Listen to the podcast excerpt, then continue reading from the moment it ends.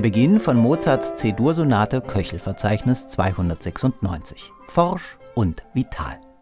Wer jedoch markante Ansätze sucht, unverhoffte Wendungen, ist bei Renaud Capuçon und Kit Armstrong an der falschen Adresse. Und das offenbar mit voller Absicht, wie sich dann auch im Rondo zeigt.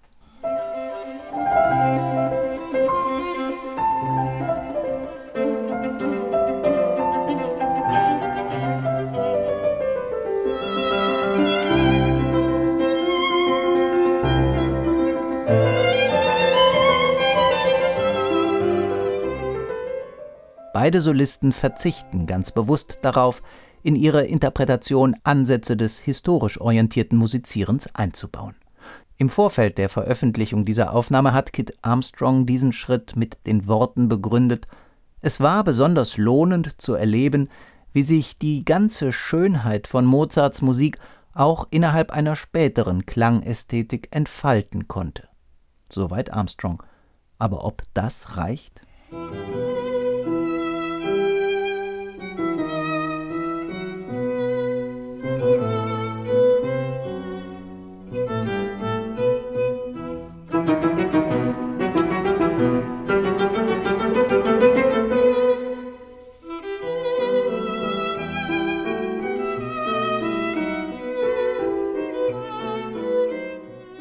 Immer wieder fällt auf, dass Capuçon und Armstrong in den schnellen Sätzen oft zielgerichtet und konsequent nach vorn drängen, aber wenn Mozart wie hier in Moll schreibt, klingt das gewählte Allegro keineswegs nur schnell, sondern zugleich nachdenklich.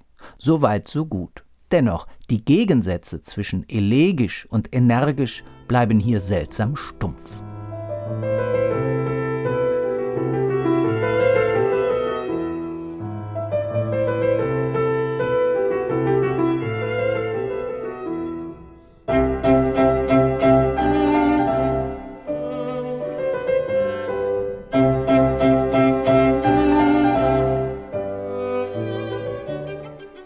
Renaud Capuçon war eigentlich immer ein Geiger, der sich und seinem Ansatz treu geblieben ist.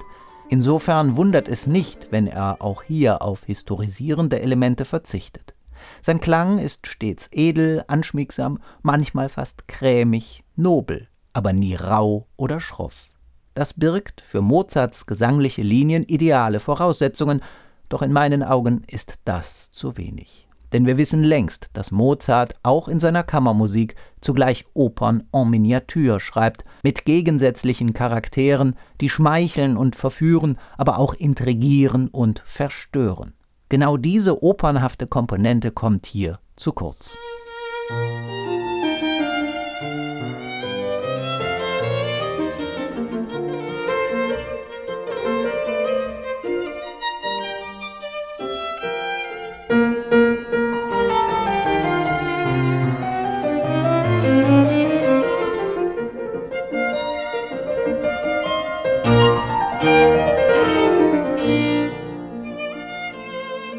Wie Renaud Capuçon, so erweist sich auch Kit Armstrong in erster Linie als Klangästhet. Seine Läufe perlen exquisit, er spielt Mozart mit der gebotenen Leichtigkeit und staunenswert selbstverständlich. Doch auch bei ihm hört man das Unbedingte und die Lust an Grenzerfahrungen, die diese Musik eben bei aller unterhaltsamen Gefälligkeit auch anbietet, zu selten. Das gilt besonders für die Sätze mit Variationen, in denen Mozart auf engstem Raum ständig in andere Rollen schlüpft. Die beiden Solisten aber halten ihrem einmal gewählten Ansatz die Treue.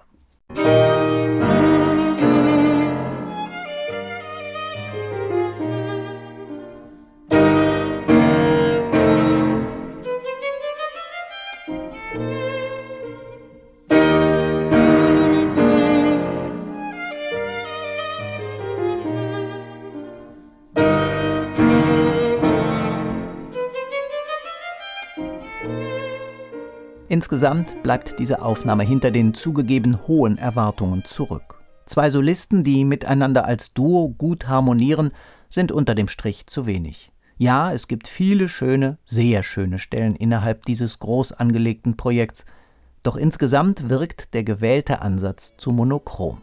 Mozarts Musik spiegelt das Leben in allen Facetten, immer. Hier allerdings nicht.